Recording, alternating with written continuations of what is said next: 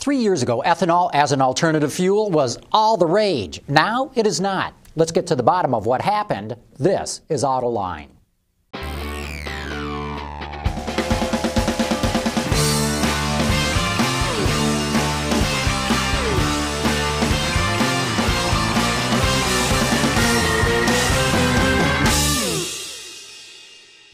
A few years back, ethanol looked like it was going to emerge as a significant alternative fuel for us to turn to.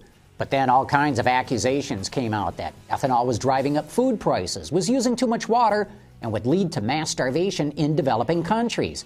You don't hear a whole lot about ethanol in the media these days, and yet ethanol production in the United States is booming. And what about cellulosic ethanol made from switchgrass or garbage? Whatever became of that? Well, to get to the bottom of these issues, my guest today is Professor Bruce Dale from Michigan State University, who's an expert on ethanol. And joining me on my journalist panel are Tim Higgins from the Detroit Free Press and James Amon from WardsAuto.com. We'll be back to dive into this ethanol issue right after this.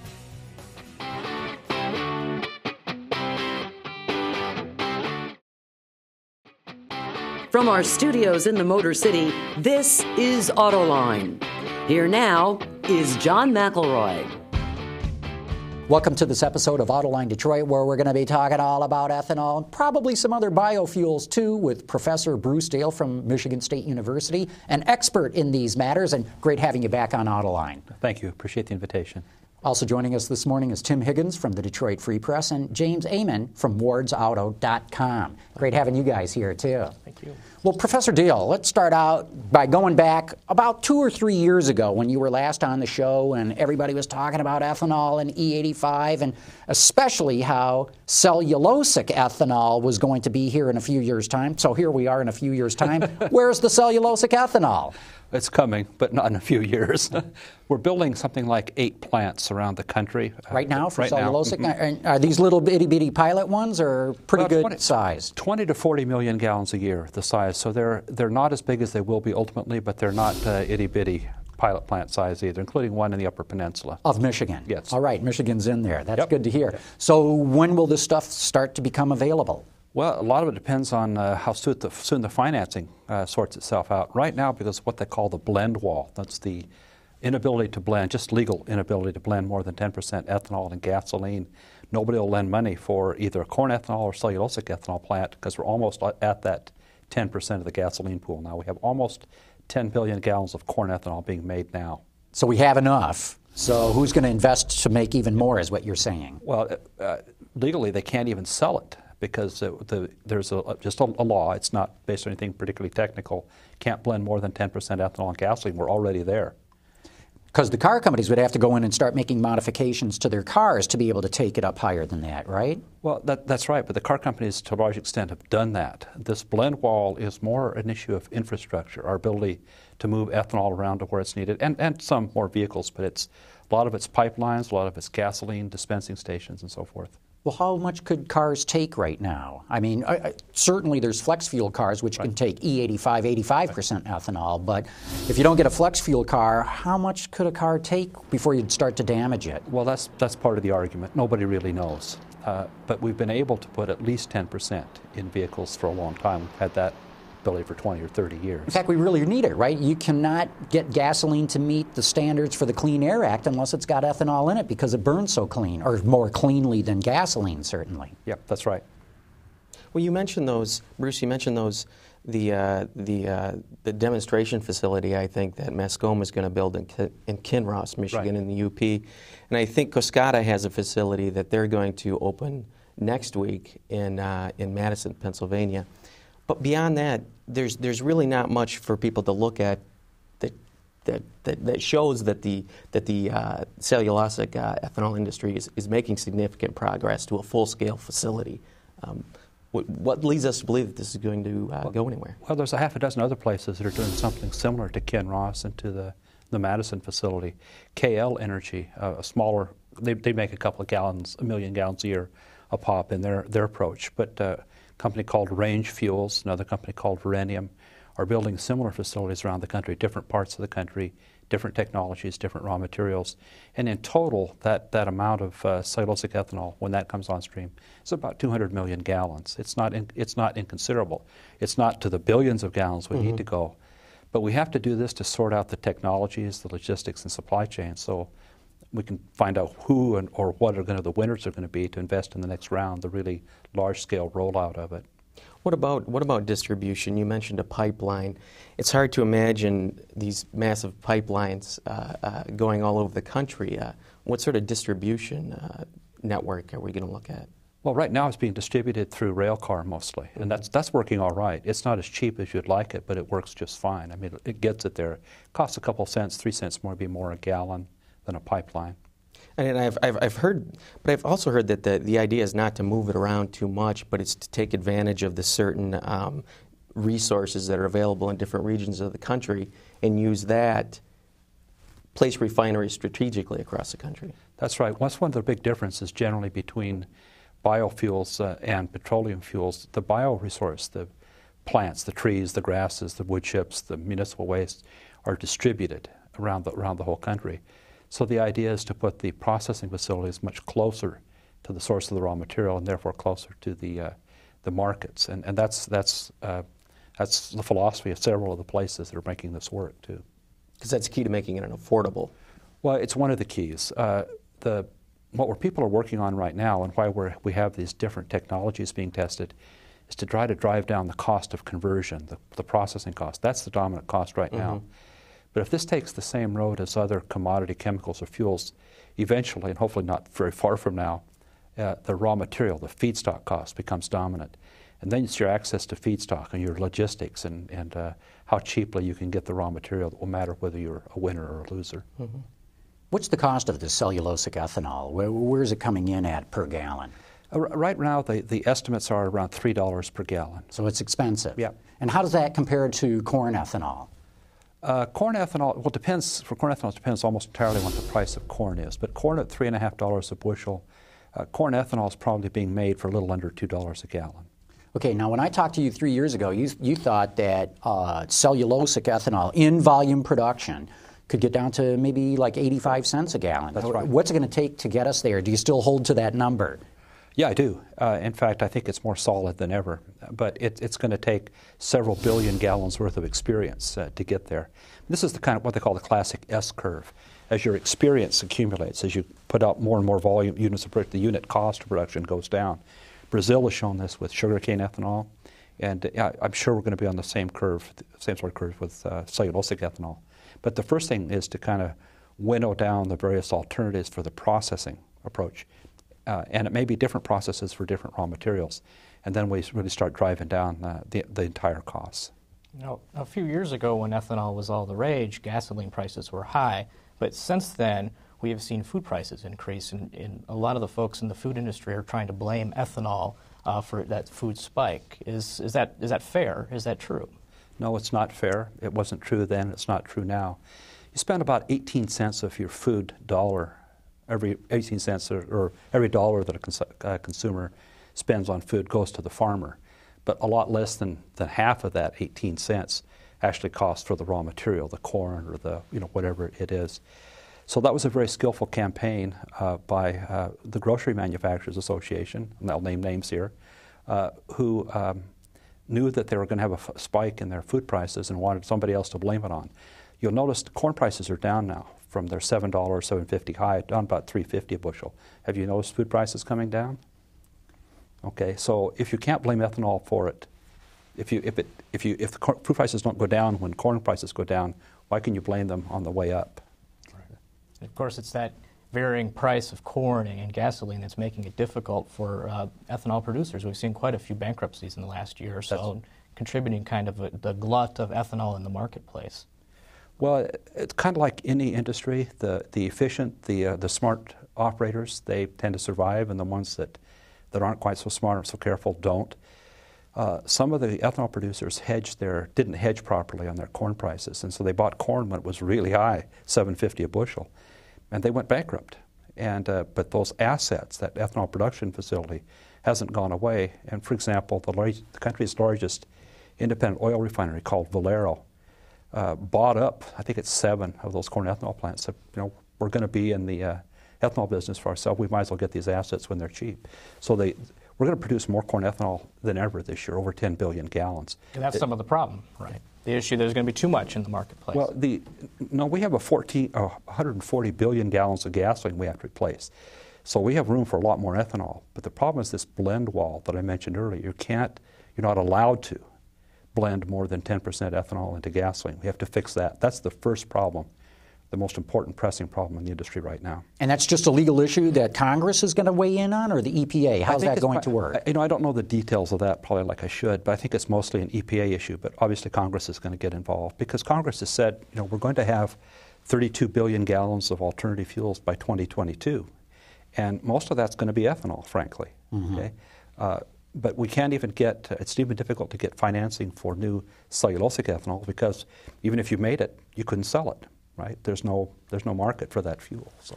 Now, the automakers, however, would say that the 250 million cars in the nationwide fleet, a good portion of those are old and haven't been designed to handle E10 or anything beyond E10, the E15 that you're talking about, could lead to corrosive events inside the powertrain.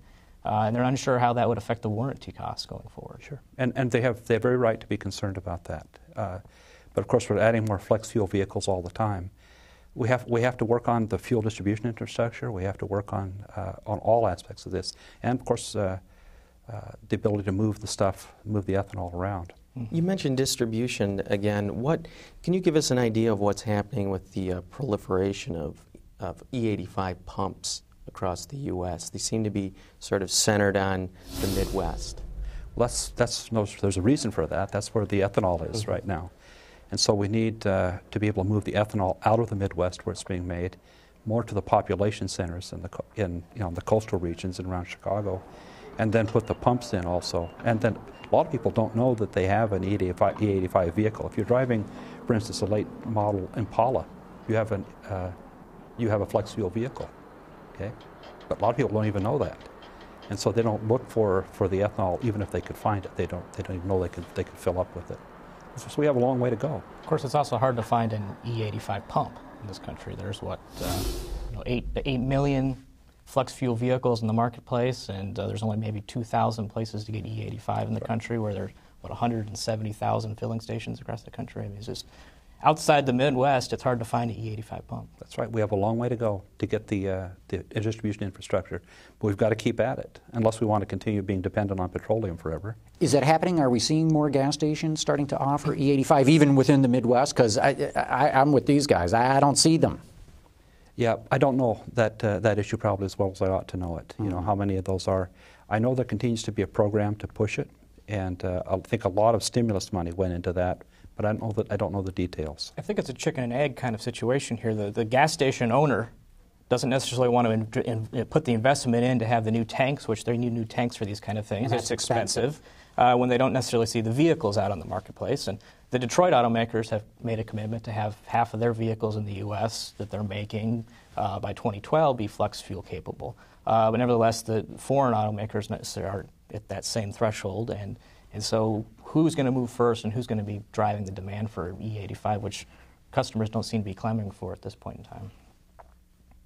Well, and to that point, Tim, what is the incentive for automakers to continue building flex fuel vehicles when I think we all kind of know that there was a CAFE credit in there for every one that you built, and it helped these, especially Detroit being truck-heavy automakers, meet their CAFE numbers. Well, the new CAFE that's proposed right now and under comment, but it's pretty much a done deal, they're going to phase out in 2019. What's the motivation for them to continue building them? Well, it's the same motivation that we've had always, is to try to diversify our fuel supply and our fuel source, and for the same reasons as always, even though the immediate pressure is off a little bit. We can't continue to be so dependent on petroleum as we have been for decades and decades. We just can't keep going down that path. And of course, it's difficult when the price of gasoline, as it currently is right this moment, keeps going down, and we're at about $2.50 a gallon. If you could put gasoline at $4 a gallon and let's just say E85 at $3 a gallon, people would be falling all over themselves trying to get that E85 in their car. And isn't that still one of the big issues that ethanol faces, and really any alternative fuel faces, is that oil is at maybe not all-time record lows right now, but it's a whole lot cheaper than everybody thought it would be at this point in time. One of the reasons we have cheap oil right now is because we have a recession brought on in part because of a spike in oil prices. We've always had recessions after spike in oil. This is going to be many decades to get out of this. And there aren't any easy answers, and it's going to take time. So we have to keep pushing forward with the real alternatives to petroleum. Ethanol is one of a very few alternatives to do that. So all the things that you brought up are right, all the concerns. So what? We need to keep pushing forward unless we want to keep doing this year after year, decade after decade. I don't want to do that. One of the trends right now is discussion about battery-powered vehicles. General Motors plans to have its Chevrolet Volt in the marketplace by next year. Several other automakers are talking about similar plug-in technology that will be hitting the roads in the next few years or so. Those are great for city driving. Those are great for if you only have to go 40 miles or so in your average commute. But what about going long distances? Is that where ethanol might be fitting into the picture? Yes, I think that, in fact, as far as I'm concerned, the best of all possible worlds is a battery electric vehicle. This is the ideal down the road. Is a battery electric vehicle or a hybrid with a, like the Volt, with a small biofuel powered gas tank and renewable electricity to drive the rest. I hope to get a Volt. We'll see if I can afford one. Okay, that's the other issue, of course, is that for a while, just like ethanol price, until you get the experience up and you can drive down the unit cost of production, they're going to be fairly expensive. Just the way it is. We learn to make things cheaper, ethanol and battery electric vehicles, by making a lot of them. With the cellulosic ethanol, the dozen or so plants that you talked about that are going into production very shortly, right. What's their feedstock? Because one of the things that we've always talked about is it could be switchgrass, it could be wood chips, it could even be garbage. In fact, I know some studies have suggested that maybe half of everything that goes into a landfill might be material for cellulosic ethanol. That's right. Well, literally everything. Mascoma's plant in the Upper Peninsula is mixed hardwood chips. Coskata is making heavy use of, I understand, of municipal solid waste. Plant by a company called Poet out in Embersburg, Iowa, is using corn cobs. Okay, down in the south, it's energy grasses, some grasses, and sugarcane residue. So it's literally whatever plant material is abundant and relatively inexpensive wherever you are. What about switchgrass? Because about 5 years ago, everybody is crazy about switchgrass, and now that's sort of dropped off the radar screen. No, it hasn't dropped off the researchers' radar stream. It's dropped off the media's radar stream, because the media can't keep track of, can't maintain a focus on anything for poking you guys back. Go ahead. No, that's actually moving along very well, and switchgrass continues to be one of the favorite raw materials. My friend Dr. Kurt Thalen at Michigan State University developing improved varieties of switchgrass for here in Michigan. Other places are doing the same thing. I always like that idea because it's a perennial plant, so you don't have to go plow the fields every year. Right. They're native grasses, right? So you don't need nearly as much irrigation, herbicides, or pesticides. I mean, I would think that the corn farmers would switch to switchgrass as soon as this stuff gets, all the kinks are ironed out. Well, again, that's another chicken and egg problem. It's a problem we have to solve, but farmers like annual crops. So they can change their planting decisions based on what's going to be good next year. If you're going to ask them to commit an acre or 100 acres to switchgrass, they're going to want a long-term contract. The person to offer that long-term contract is the biofuel facility. Well, you have to build the biofuel facility. So we have a lot to do to build up this infrastructure. There's a whole lot to be done. And so we have to keep focused. We just have to keep moving forward. How long does it take to switch over a field that's been doing commercial crops to switchgrass? A couple of years. It's not, you can't just do it overnight. That's right. You don't get a harvestable crop until about 2 years after you've planted the switchgrass. It has to grow up and get the root system established, spread a bit, and then you can harvest in about 2 years. But after that, it's like mowing the lawn every week, isn't it? I mean, you don't have to get one crop out per season. They will probably, in Michigan, harvest it once per year in the fall, the late fall.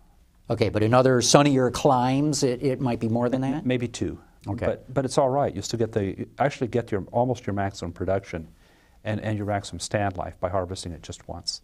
So the farmer, you know, plant it and walk away. You know, spend more time in Florida.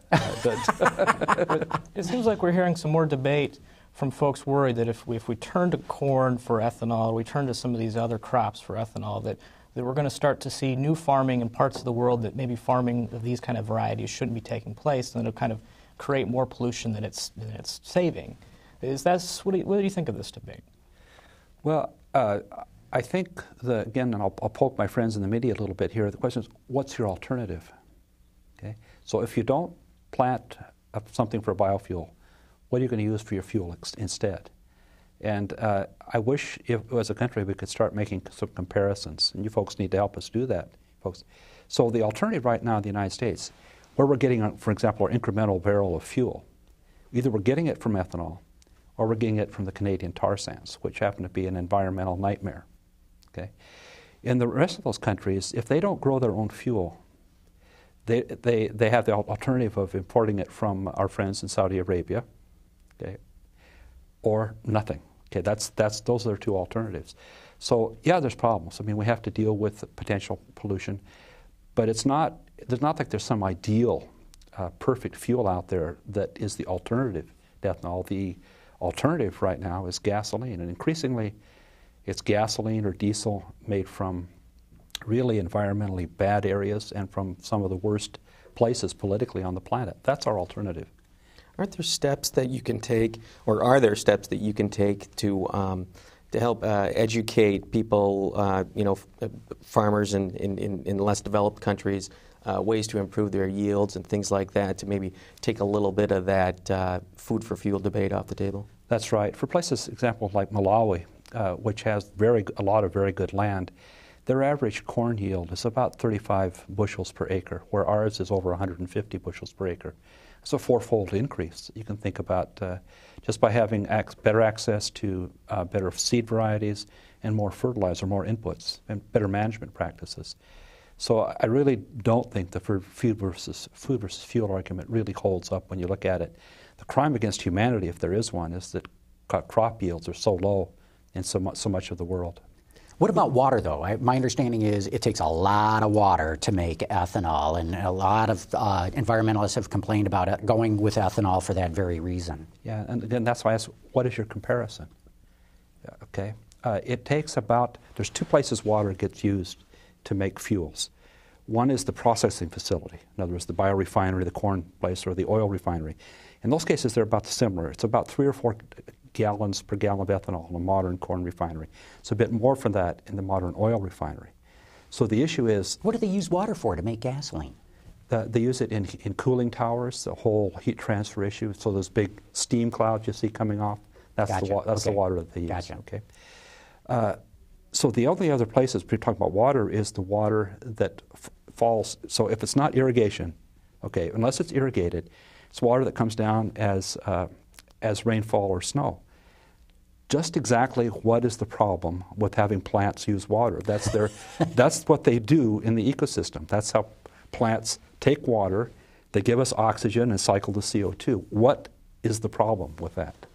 And that's an amazing statistic. You say it actually takes slightly more water to make a gallon of gasoline than a gallon of ethanol? That's correct. That I did not know. Yeah. Didn't realize how much water went into making gasoline. A lot of it.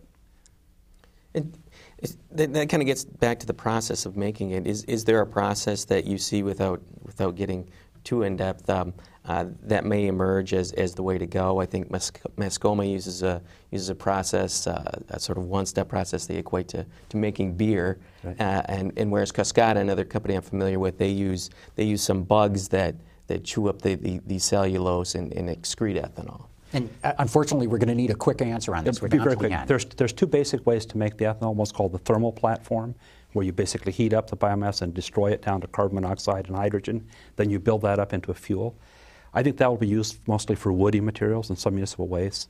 The other is the biochemical platform, where we make sugars and then ferment the sugars. I think they'll be used, those two processes will probably both be used, and they'll be used for different raw materials. One for the woody materials, the biochemical probably for the grasses and crop residues. With that, we're going to have to wrap up this discussion, but I want to leave the cameras rolling because I had a few more questions that I want to ask the good professor here. But Professor Bruce Dale from Michigan State, great for having you here on AutoLine Detroit with us. Tim Higgins, great having you here too. James Amon, great having you here, and I'll be back in a moment with some closing thoughts.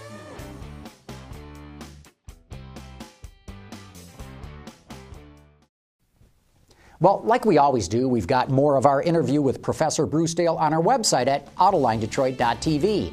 You can also watch AutoLine Daily there. It's a 7-minute webcast that covers the latest news that's coming out in the industry, no matter where that news is happening. Or you can even sign up for our free newsletter and have it emailed to you every day. And then on Thursday nights, we do the first live weekly webcast that's ever been done in the auto industry, to get the behind-the-scenes information of what's going on, the kind of stuff that typically is off the record. Highly opinionated with blunt commentary, we call it AutoLine After Hours. But that wraps up this show. For all of us here at AutoLine Detroit, thanks for watching. We'll see you right here next week.